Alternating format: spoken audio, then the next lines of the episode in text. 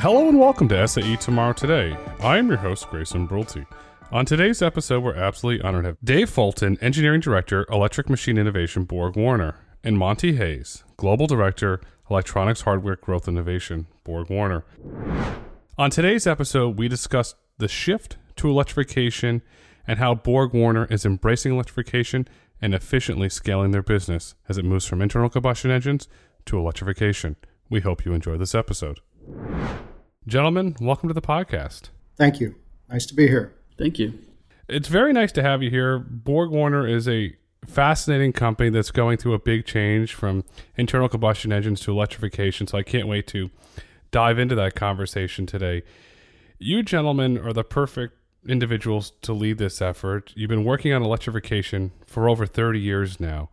Reflecting on those 30 years, how has electrification changed? Dave, we'll start with you, and then Monty, I'd like your thoughts as well. For one, it's increased in scale dramatically. Electrification is not a fledgling area, it's a primary path for the future. That that's, uh, means a lot more people, a lot more collaborators internally and outside the company. It's a lot more complex to manage, but it also means a lot more investment. Uh, that's a good thing as well. So um, I think globalization and, and the increased scale are two, two areas that I would say. I think uh, better engineering tools, we can do things faster. Uh, we've got parallel computing uh, capability that allows us to do design optimization very quickly. Uh, and that's essential for today's uh, fast cycle times that, to turn designs around quickly. That's a fascinating line. Primary path for the future. You're 100% right on that. More investment. Boy, oh boy, we read the headlines every day. More and billions and billions of dollars are, are being committed to electrification, where earlier that wasn't the case. Monty, what are your thoughts reflecting on that 30 years of experience? We still see customers today looking for solutions with a smaller volume and mass, increased efficiency, and, and lower cost. Um, and while the fundamental solutions are similar, you know, we've continued to evolve the technologies and the materials to address these needs for higher efficiencies and lower costs, such as wide bandgap materials, non rare earth metals, um, new battery chemistries, along with the movement to, to higher voltages that we see with 800 volt bus voltages. You know, the other thing too, I think we see in the industry is as we drive for this carbon neutrality and, and lower cost components, there's been a wider adoption in the in, of electrification and e-mobility space, including the you know light duty and commercial vehicles. So I, I think that's that's helping to to drive it uh, the changes. How are you able to with non-rare earth metals? You read reports that this manufacturer, this OEM, they need the rare earth metals. How's Borg Warner able to do that? You know, we we uh, we can't insulate our, ourselves from changes in uh, in material pricing like rare earth metals, and, and we know that historically, back like the 2010 timeframe, rare earth metals spiked in price, uh, has come down uh, since then quite a bit. But I think it's really important that uh, we maintain an agile stance where we can to provide options that are non rare earth based. For instance, uh, making induction rotors or wound rotors for motors, allowing ourselves to change from one technology to another if you have a sustained price increase for a long time. I mean, if it's just a, a blip and comes back down, you know, those aren't going to change people's buying behaviors. But uh, something where it becomes a pain point, it's really important to try to where possible, provide options in different types of technology. And uh, I think in motors, that's a, a, good case in point. It's a smart strategy. It, it's, it's you're leaving your options on the table, and you're you're doing one of the most important things today in a changing society. You're giving flexibility. And Monty, as I said earlier, Borg Warner's known for a lot of things. Individuals inside of um, the automotive industry know Borg Warner, like Borg Warner, respect Borg Warner. But for an, an individual that's listening, that is a casual listener, says, well, this is interesting. How would you describe Borg Warner and the role that it plays in the automotive ecosystem? Borg Warner today covers a you know, broad gamut of products and portfolio for the automotive. You know, we're still strongly embedded in the uh, combustion vehicle space today. We're working to further continue and evolve, you know, more better efficiency, higher efficiency, lower emissions in the combustion space. But then we're also pivoting and transitioning to electrification. So we're covering, you know, not only electronics but electric machines, integrated drive systems, gearboxes, battery battery management, uh, battery solutions and technologies. So I think we, we cover the full gamut of uh, products and portfolio needed for the electrified uh, drivetrain. In other words, you're playing a very critical role in the future of electrification. Our goal was to to be a key supplier to the you know the various components or systems that uh, the OEMs need today for not only for light duty but also for commercial vehicle uh, applications. The commercial vehicle applications, that market's going to be really interesting as it evolves. We had the $900 million first round from BlackRock, NextEra, and Daimler Trucks North America committed to building out the charging infrastructure. That's an industry that I'm really waiting to see grows. And as you said, Borg Warner will play a significant role in that future. Monty, from a strategy perspective, how is Borg Warner positioning the company for this giant shift to electrification? Yeah, I mean, there's a couple of things. I think we've had a proven track record of being, you know, bringing successful mobility innovations to the marketplace, and we've been preparing for this transition for some time. So I think this is made up of uh, three major areas. One is as we pivot to electrification, we're, we're doing that through growth, organic growth initiatives to complement our current EV portfolio through mergers and acquisitions. Uh, we had the merger acquisition of Remy in 2015 uh, for rotating electric machines. We had the acquisition of Delphi Technologies in 2020. Uh, we recently had the acquisitions, which was completed in February this year for the Akasol for battery packs and modules. And then we have the pending uh, acquisition that was just announced recently for Santroll for electric machines. So combine, combining these acquisitions with our organic growth, and then we're also continuing to optimize our combustion portfolio because, you know, that's still an important part of, uh, of, of the business that we have today it all comes down to optimization and, and staying flexible. Dave, from an engineering perspective, how are electric propulsion systems designed and manufactured? It's a pretty complex system, so we start at the top level and, and look at it from a system point of view. What are we trying to do? What are the goals for that propulsion system? And then a system architect will then break those down into requirements for each of the components. So if you think about the power flow in electric vehicle, it starts at the battery, goes through the inverter hardware and it's controlled by the software. Those requirements at those levels and the, for the motor and then the driveline. Each one of those components has a different set of technical experts who then take those requirements and use computer optimization tools to weigh off weigh uh, trade-offs uh, between say performance and efficiency uh, cost and efficiency. There are things you can do to spend more money to be more efficient. What's the right balance? And then a, a level above that, that system architect is using computer optimization tools to trade off one component against the other. There are things you can do to make an uh, inverter run at a higher frequency, and that allows it to uh, make machines uh, or motors more efficient. However, it can compromise the efficiency of the inverter in the process. So those are trade-offs that we constantly have to look at because in the end, those components have to serve the greater good of the whole propulsion system. So finding those balances inside the components and component to component is, is crucial to our success. But as you're doing that, you have to think about building blocks to be modular so that you get economies of scale and keep the cost low at the same time as trying to make a really efficient and high performing system. So in an inverter, for instance, you can have different kinds of inverters uh, in terms of power rating but they might use all the same power module and use a different number of them, and they're connect, connected uh, differently.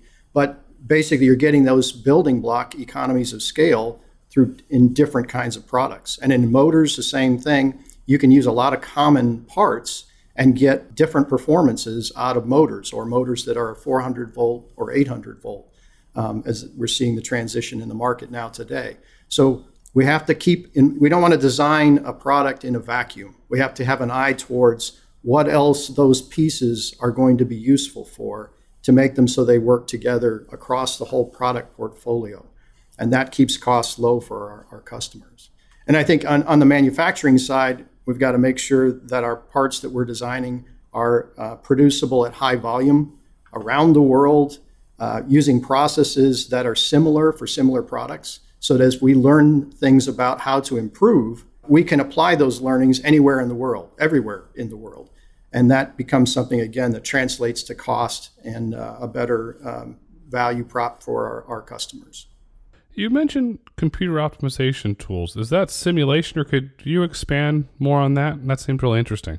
Yeah, simulation is a huge part of what we do, um, and, and you can do more of that than we've ever been able to do before. And, and you can do it in different areas. We can simulate what's going on thermally, electromagnetically, even in the insulation system, how the insulation system behaves over uh, time with uh, to make sure it's durable. Um, these are all things that can be done with simulation. It doesn't take away the need to test at the end. We still have to do validation testing and make sure the simulation is right on. But it greatly reduces the amount of, of trial and error and iteration. And so allowing the computer to weigh diff- many thousands of, uh, of designs uh, against each other to find the best um, outcome is something that's just part of what we do now on a regular basis.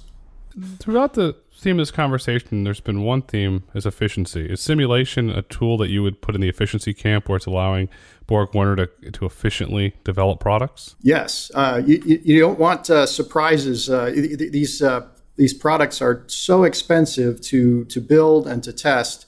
You really don't want any surprises. You, you tweaking is okay, but uh, a total surprise is not. And so these simulation tools are going to red flag you if you have an issue that's going to happen. Um, these are where we see these. We've got standard analyses that we run to make sure that we're going through each product, whether it's an inverter, a motor, battery pack, and we're checking it from a vibration robustness point of view or from a, uh, making sure it doesn't overheat and so forth, making sure it's not too noisy even. Uh, you know, motor, for instance, uh, has an audible noise to it. We got to make sure that that, even though EVs are known for being very quiet, we have to watch that and make sure that this motor fact in fact meets all those requirements.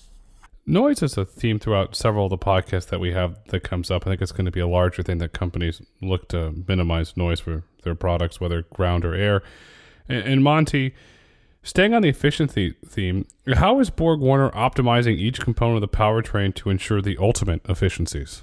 It's it's done twofold, right? I think in one hand, it's done by the components uh, optimizing our inverters, you know, onboard chargers, DC DC converters, uh, you know, the, the, electric machine and the gearbox separately. But then there's also that optimization of the components together for like an integrated drive module where you have the inverter, electric machine, and uh, the gearbox together. So I mean, as you look at things we're looking at today, we look at optimization for inverters uh, inverter performance, we're looking to move towards wide bandgap devices. So we're working towards moving towards silicon carbide devices versus silicon de- silicon devices. Similarly, for onboard chargers and DC DC converters, we're moving towards GaN gallium nitride uh, based devices. But um, you know, we also we're also looking at improved custom ASICs that will allow up integration and integration of, of functions into the controllers. You know, as we pivot from custom ASICs on combustion engine uh, vehicles to electrification, that's another area of, of improvement. Capacitor technologies as we've talked about, you know, the optimization of the of the electric machine performance for you know either permanent magnet or non uh, non permanent magnet machines. And so I think you know couple that with new battery technologies and, and, and new topologies, uh, we're, we're looking at it not only at the com- component level, but also integration of those components together and optimizing that at the systems level. And I think Dave touched on an important point earlier. You know, not only are we doing the simulations and, and design of development of these components at a, at a component level, we're also putting these together and optimizing at the system level. So, whereas you might sub optimize one component performance, you might optimize the total system performance for the electrified powertrain. Could you expand more on the optimizing at the system level, please? I, I think you know as we as we look at it, not only do you need to to optimize the components as I mentioned, you need to look at it the the, the customer drive profiles, right? You know, there's different applications different drive pros for the light duty vehicle, also for the commercial vehicle applications.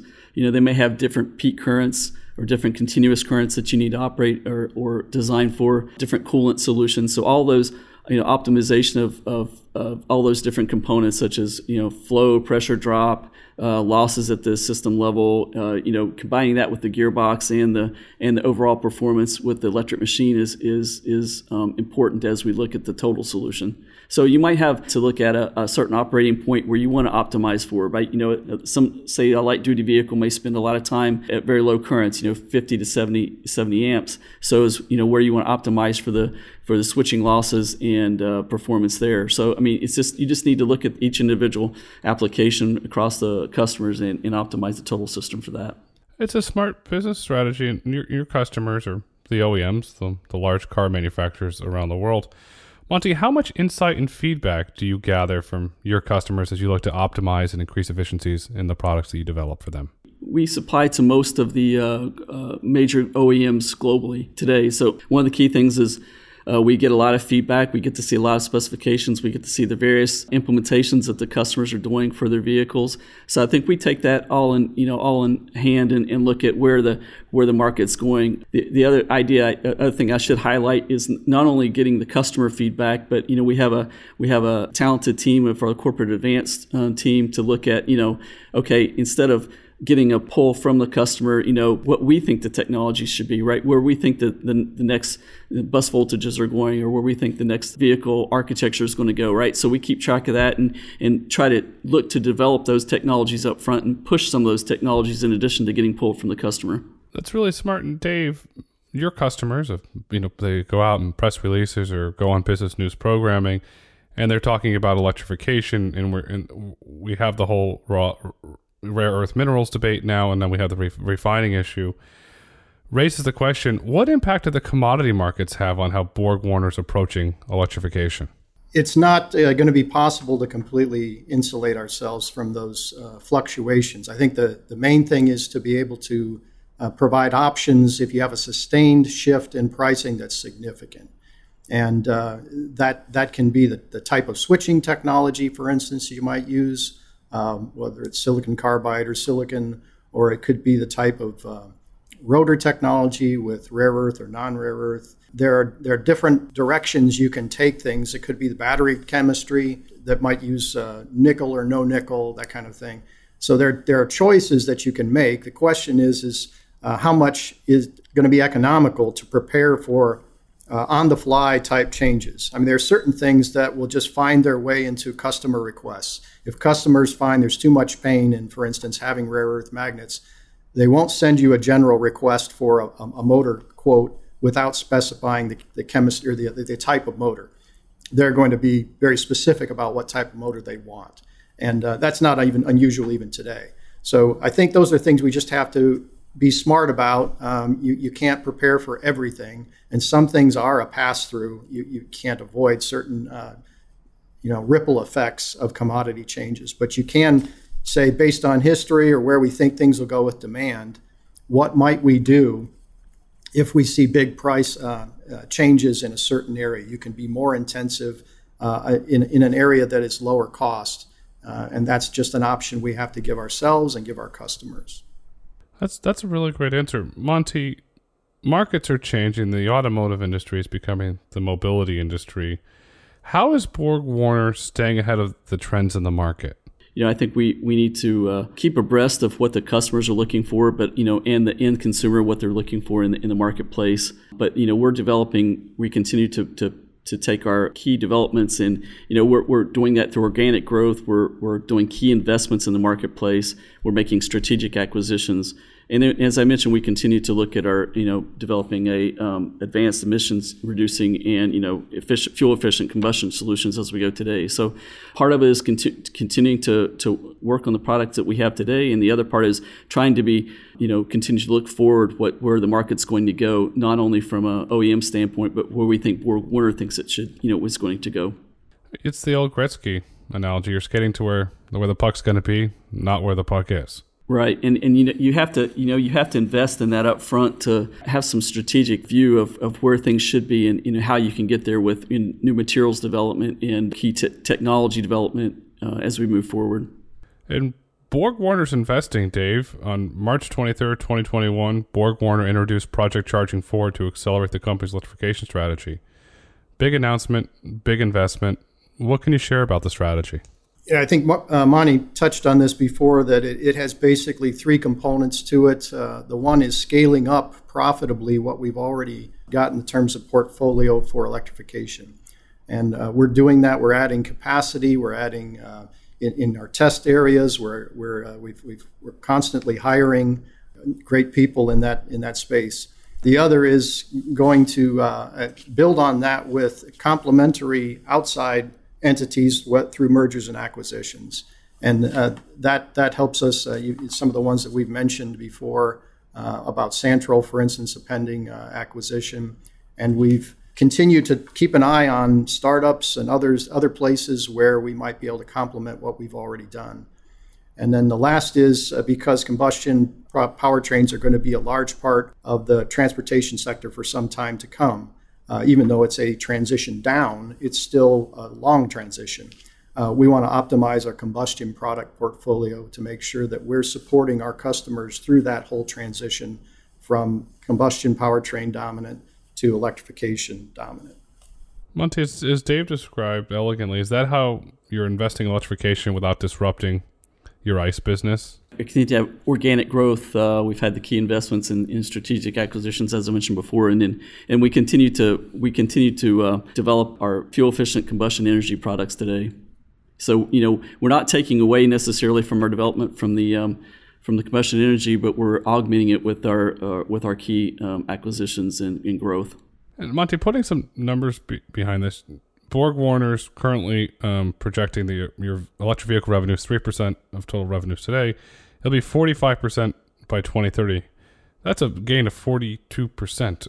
How's that goal going to be achieved? We we look at our total portfolio of, of products today. So, you know, we have uh, with the with the recent acquisitions, we have everything across the, the spectrum needed for the electrified powertrain. So we have the battery products, we have electronics, in electrification with uh, inverters, onboard chargers, DC to DC converters, controllers, heating products, um, in addition to the rotating electric machines and the, and the gearboxes, which combine for our IDM systems, uh, integrated drive module systems. So, you know, we, we have the we have the full spectrum of products that will be able to to meet the customer's needs, either you know, customers that want to buy specific components separately uh, as standalone components, or if they would like to have up integrated solutions, we have the ability to cover those those different activities. So and products. So I think that'll you know that's going to help propel us as we uh, pivot from uh, the combustion engine to the electrification. It's another way of saying that Borg Borg Warner's customers today will be your customers tomorrow, and they can grow with you as the as the mobility industry transforms from ICE to electrification, Borg Warner's there to help them on that transition. Right, exactly. Dave, we've talked about this a lot. The mobility business is shifting to electrification, and that raises the question around sustainability. What are Borg Warner sustainability goals? Broadly, they fall in two areas. One is in operations, our manufacturing operations, and all our tech centers. And basically, our, our commitment there is to be carbon neutral in our operations by 2035. Uh, the, the other is basically in the product in use emissions that um, we're, we're selling, and, and basically that relates directly back to the goal of the 45% revenue from EVs by 2030. So that's a significant change in our carbon footprint that we're pr- introducing through, uh, through the products that we sell over the life of the product. And as, as we get more and more uh, renewable energy sources where we sell products, that's going to improve those uh, the, the impact of that as well. But even even without uh, changing um, the, the combination of renewables versus uh, uh fossil fuel um, energy sources, it's still a significant reduction in overall carbon emissions. It's a it's a positive step, and I'm sure that Borg Warner has a lot of data centers. The decarbonization of data centers is becoming a really big trend now. As you work to achieve your 2035 carbon neutral goals, they'll probably be a part of it as well. That's the, the technical wonky stuff, but your consumer goes into the showroom or online and, and orders an electric vehicle. And I ask myself, at the end of the life of the EV, what happens? What parts of the EV can be recycled? You've got a great engineering background, Dave. I'd love to know your thoughts on the end of life for an EV. Yeah, I mean, it's hard to answer for the whole vehicle. Uh, and of course, it changes with where you are in the world, what's happening to vehicles at end of life. But I think our, our focus is to make sure that things are recyclable in an economical way. And I think that in the future, uh, our, our laws and uh, around the world, as well as our customers, are going to be more focused on a circular economy, looking at not just the initial cost of manufacture, but the total cost, product lifecycle cost of, of the manufacturing cost plus the cost it takes to recover all those materials and reuse them. And, and one of the areas I could use the motor as an example. I mean, most of the things in the motor today are going to be recyclable. The aluminum housing, steel laminations, the copper winding, all those things uh, have a good history of being able to re- be recycled and are in fact being recycled on large scale. Uh, the thing that's a notable exception is, is rare earth magnets. And rare earth magnets today, there's not an economical way to take them back to their elemental forms where you can reblend them however people are making magnets uh, to to the demand of of uh, you know new custom magnets and that sort of thing. And to do that is is just not economical, so it's not happening. But you know, there are some ways around that. One would be to not use rare earth magnets, as we talked about, and that is uh, a slight efficiency penalty because rare earth magnet motors today are the most efficient motors overall. So there's if you want to get around that, another option is to have what some people call magnet to magnet recycling or grade to grade recycling, which basically says don't try to change the fundamental composition of the magnet, basically kind of remelt it down and reuse it in the same grade. And that there's been studies done on that to show that that's much lower cost and much lower carbon uh, emissions to go through that process uh, than it is to to melt it all down, divide it up, and, and reuse. And it's really nothing new. I mean, when you think about it, we see this today with different categories of plastics recycling. There's certain kinds of plastics we melt down and keep it as that type of plastic. It's not any different than that. The, the challenge is to do that requires some standardization of materials you can say, okay, I'll use from this this uh, set of however many, three or five different uh, magnets, and we'll we'll only use from those to make the recycling more economical. So I think this takes some agreement between the manufacturers and customers, and and ultimately some restriction of choice. And that's that happens on I think any kind of standardization for the purpose of recycling is always kind of limits our choices. So we just have to be uh, figuring out that what's the right balance going going for that serves everybody the best. That's a great approach, and we have the EU battery passport work that's being done in Europe. That'll be interesting to see what comes of that, and then if that comes over to America, because if you look at Europe, EV vehicles charging really incubated there, and then we want to say in, we ex, they export them to America, and so it'll be interesting to see if they take the, the leadership on the standards around the battery material. So that's going to be interesting anyway. So thank you for for highlighting that. Monty, is everything shifting to electrification? What impacts do you see happening as it relates to the, t- to the technology? Do you see, for instance, a vehicle running in a dense urban environment having a smaller battery pack if it's just going from the home to the grocery store versus long range? How do you see electrification evolving as it relates to technology?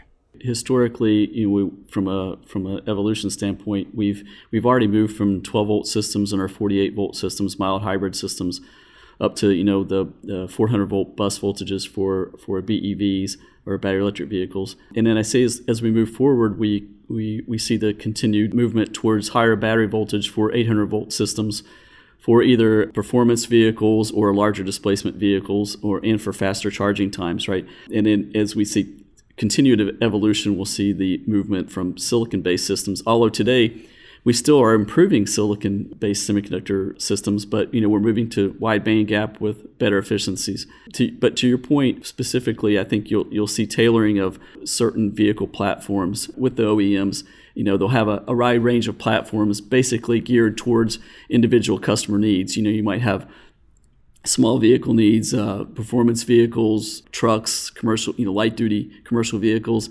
Uh, each will have a different solution. Although you know, we've looked at, you know, some, you see some manufacturers out there, uh, OEMs are, are looking at a, you know, a sled type of system where they can just put different, um, different uh, top hats or different types of product skins on top of the, of the base powertrain. You also see some custom, customers are actually customizing, highly customizing for the vehicle application. So I, I think you're going to see that, um, you know, stratification in, in the marketplace uh, to some degree across the customers and the different OEMs, depending on what their clientele is.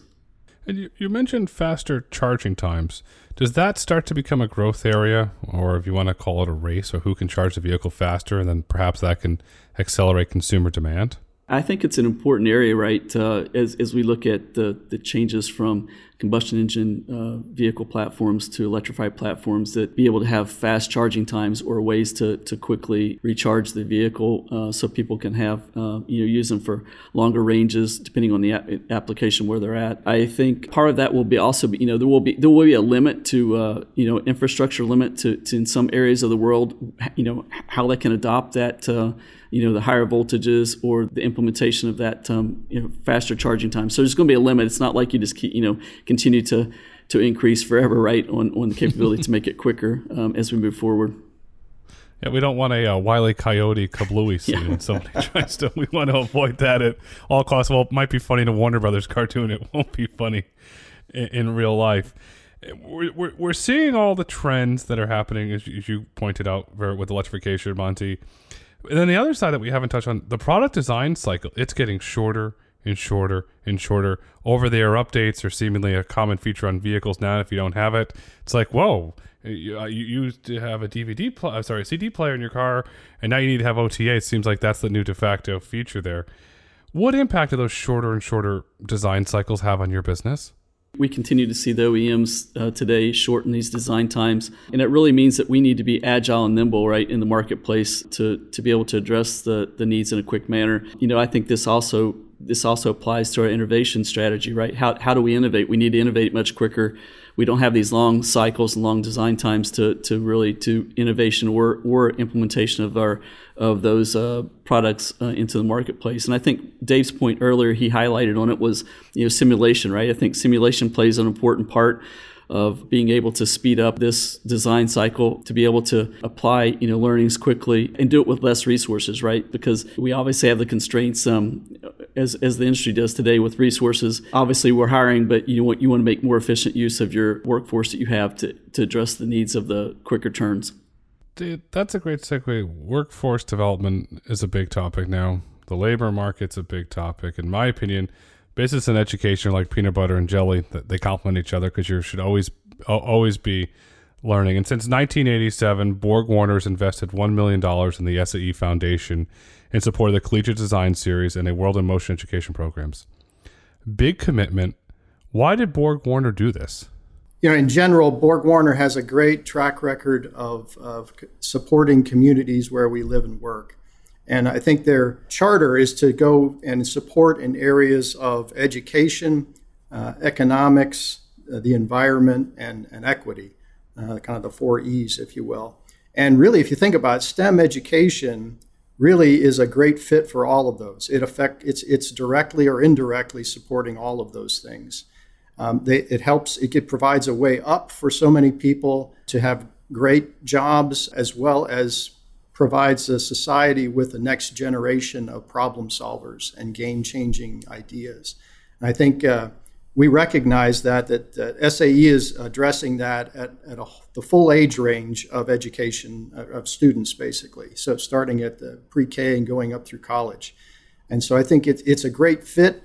Uh, and that's one of the reasons why we've uh, been a, a, a, faithful supporter. I think we, have seen the, how effective it is. And Monty, I want to put some numbers to this. The investment that Borg Warner's made has had a positive impact on 64,000 students across 10 countries over the past 10 years alone. That's a lot of impact, a lot of good. What has it meant to the students in Borg Warner's global communities and to the company's business initiatives that the company Borg Warner is continuing to do right by society and invest in education?